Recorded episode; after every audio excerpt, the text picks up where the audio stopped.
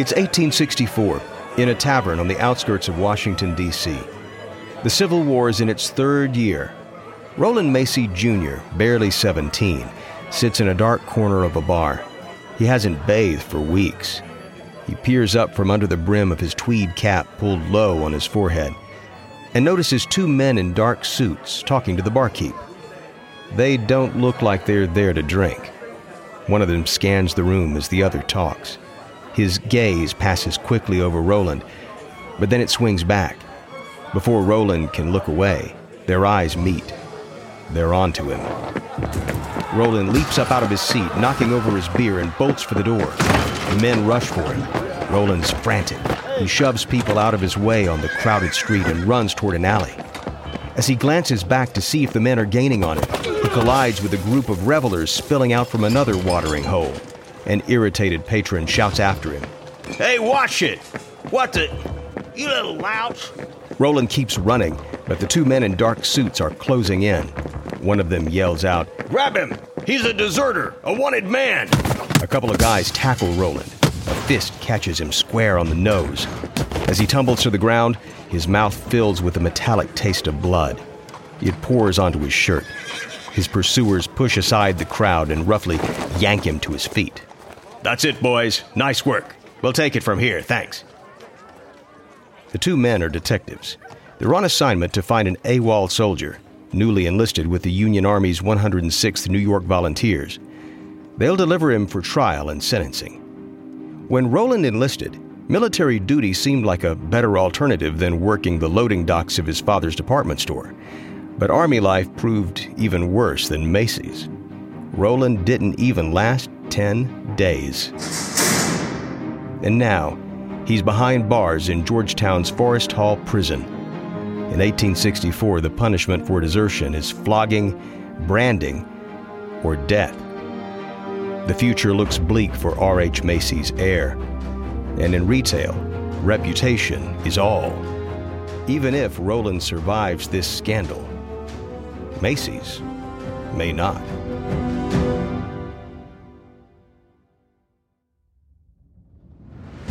From Wondery, I'm David Brown, and this is Business Wars.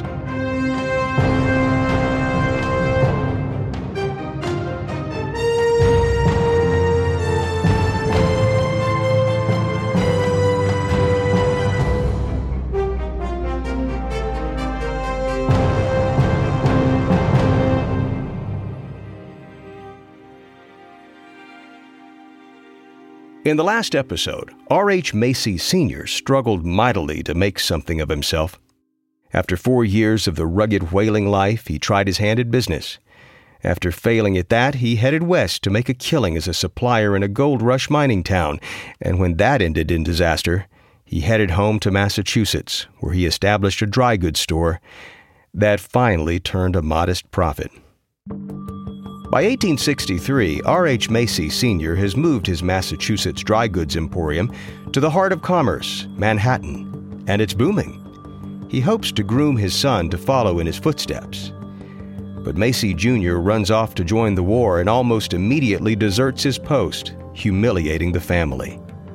But there's more heartache to come. This is Episode 2 Fathers, Sons, and Civil War.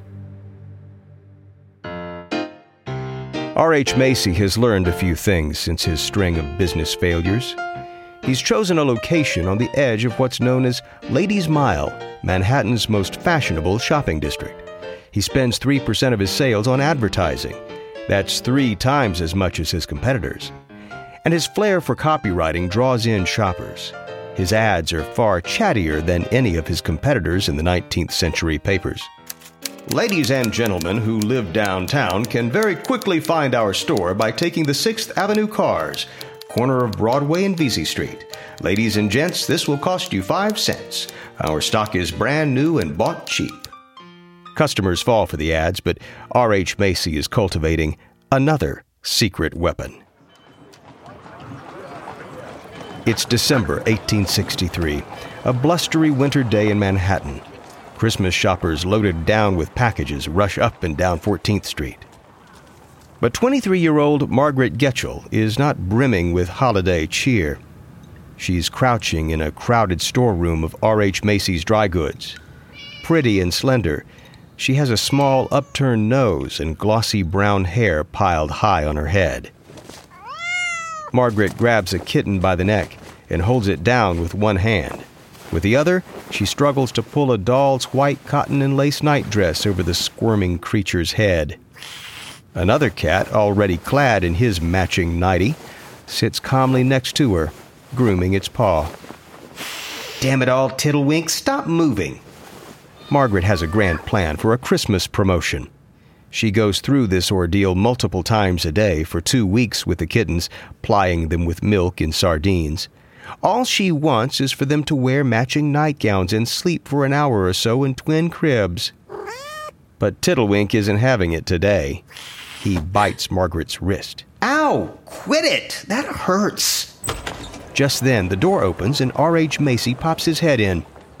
He's now in his 40s with a full salt and pepper beard, ruddy cheeks, and a barrel chest. Two years ago, he hired Margaret to be his cashier. She's a distant cousin from Nantucket and a former schoolteacher, but when he saw her aptitude for sales, he promoted her to bookkeeper. She's been slowly transforming the store with her innovative ideas. Everything all right in here? The crowd's getting impatient. When do you think you'll have this situation under control? Oh, Mr. Macy, it seemed like such a good idea, but. Margaret stops herself. She is famous for her persistence. No Nantucket woman ever left home alone like she did at 16 to find a job as a schoolteacher in Virginia, a state hundreds of miles away. No Nantucket woman ever moved to New York City and supported herself like she did.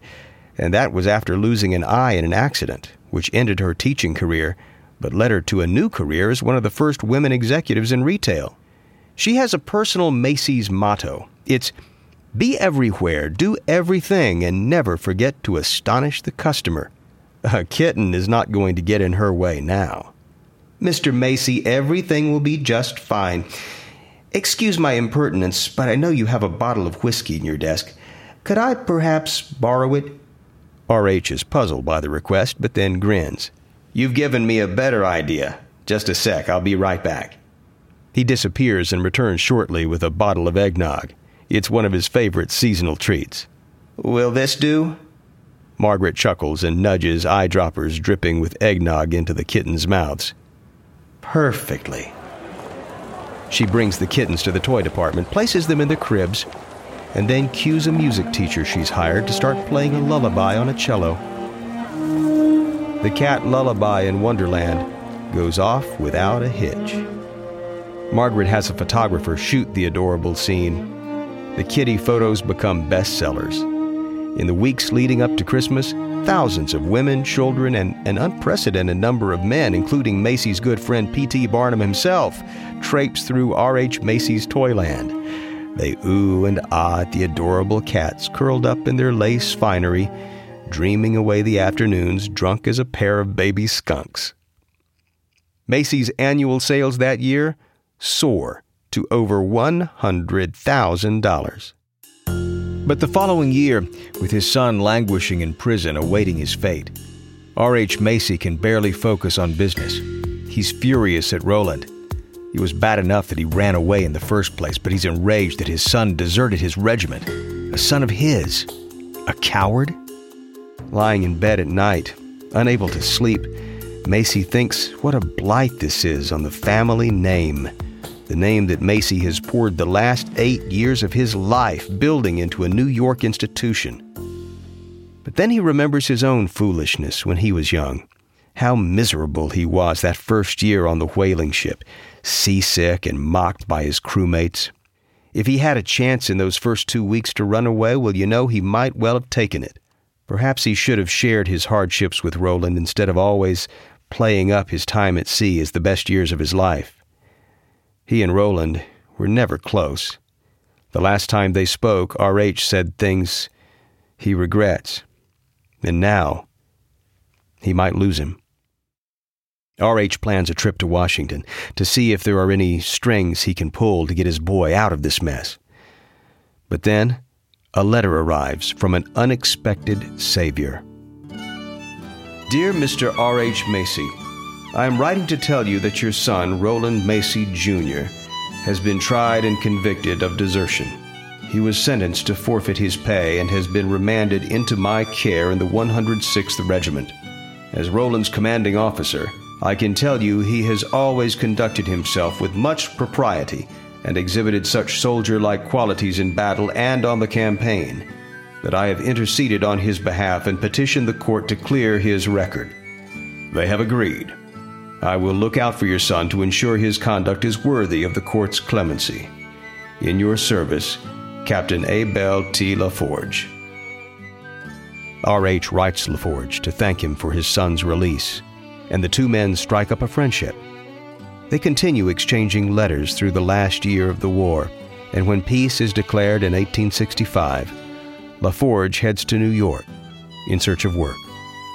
He ends up finding not just a job, but a career and a wife, Margaret Getchell, now the store's superintendent.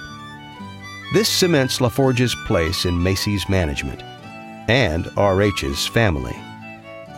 But Roland Macy Jr.'s homecoming will not turn out nearly as well.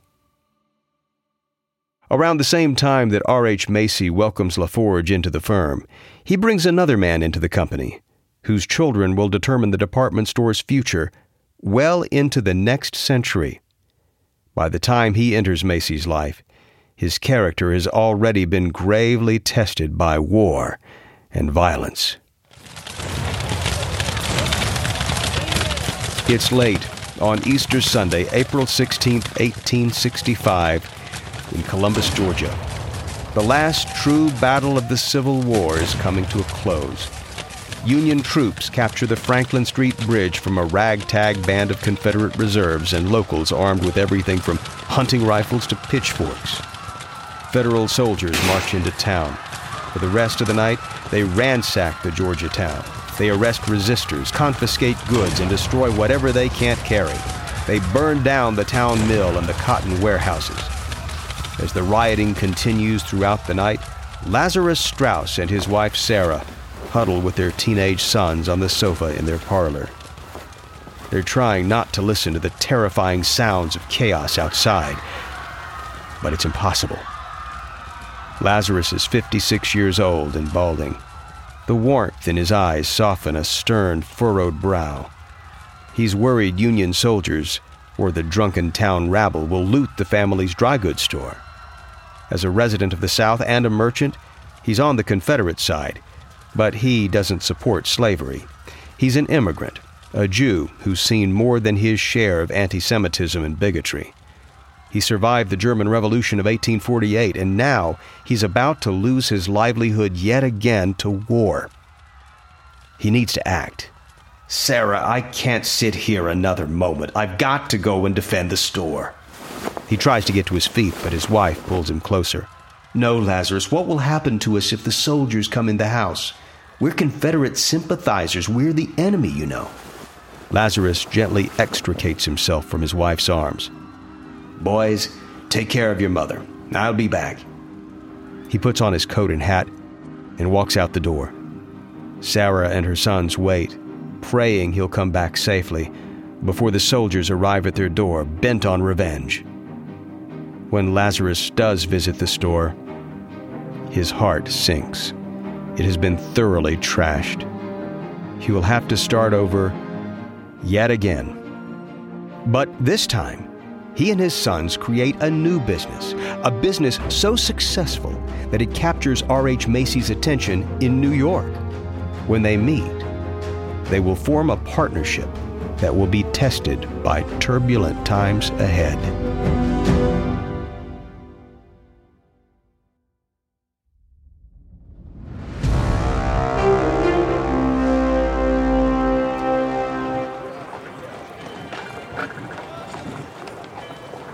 It's a blustery March day in 1866 in Manhattan. In the wholesaling firm Bliss and Company, merchant Lazarus Straus walks into George Bliss's office. Bliss's eyes open wide in shock. Straus hasn't been north since his last buying trip, before the war broke out. That was six years ago. Lazarus Straus, I thought you were dead. Before Bliss can get to his feet to give a proper welcome, Straus reaches out his hand. He's holding a bank draft. Hello, George. I have the money I owe you for my last order $800. Now we're good, I think. Bliss is too astonished to speak. He has buyers from dozens of stores based in the South, but not a single trader from the Confederate territory has ever paid off their debts to him, or as far as he knows, any other business in the city. Bliss and all the other northern suppliers had written off the southern merchants' debts as war losses. Until now. And Lazarus Straus doesn't stop there. He lost his store and nearly his life to the war, but he invested wisely in cotton and made a small fortune.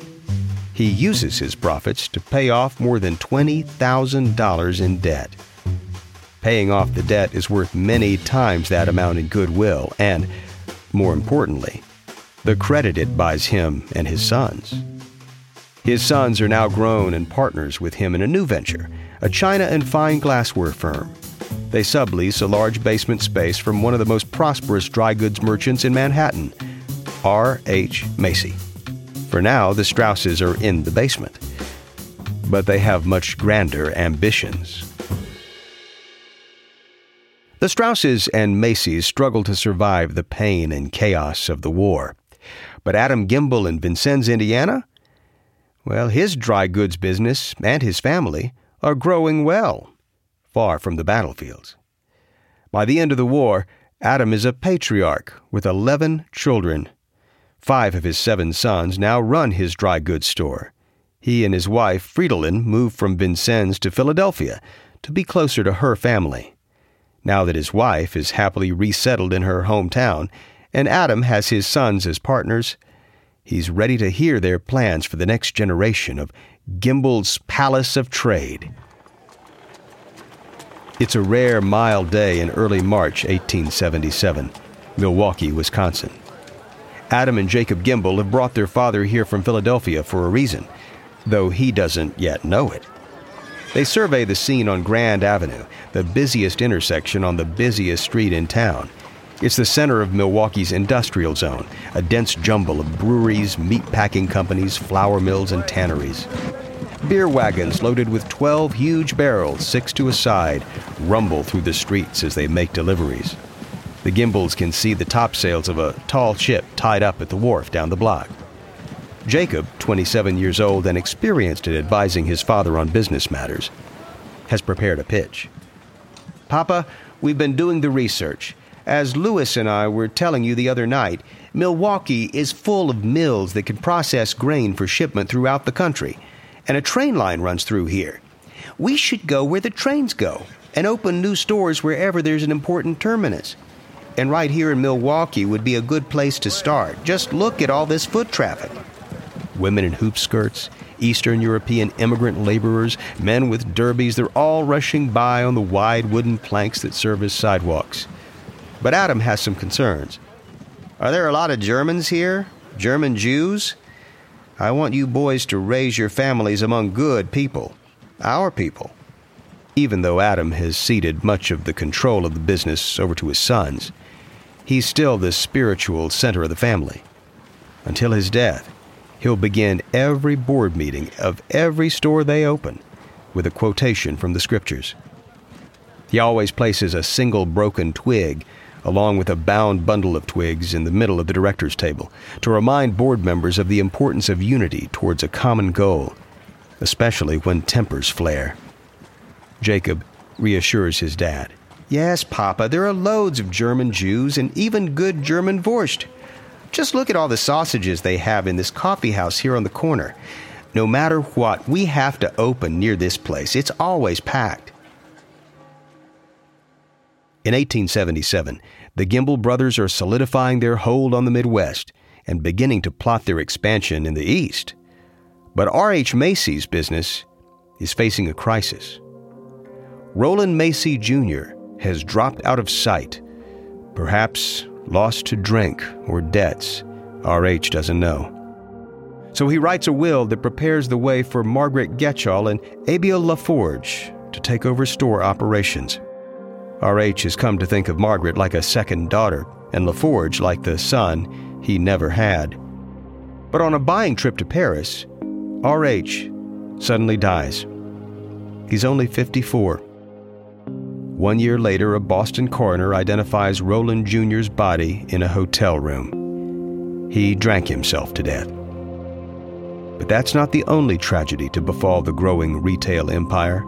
Within two years, LaForge will die of tuberculosis, and his broken hearted widow, Margaret, now a single mother of three, will sell out her shares to yet another distant Macy relative.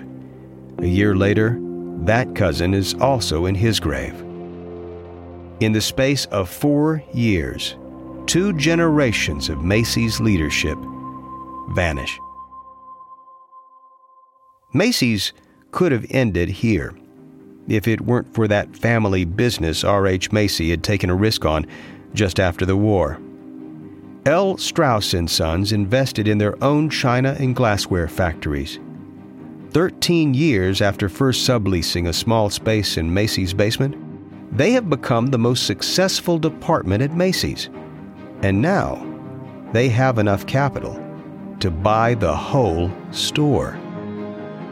In the next episode, the Strauses lead Macy's into the next century, where they'll usher in a golden age of the department store. The Strauses will toast their success on a fabulous new ship, the Titanic. And the Gimbel brothers will prepare a move to Manhattan to challenge Macy's head on. From Wondery, this is Business Wars. We sure hope you enjoyed this episode, and we invite you to subscribe on Apple Podcasts, Stitcher, iHeartRadio, Google Podcasts, Spotify, or wherever you get your podcasts.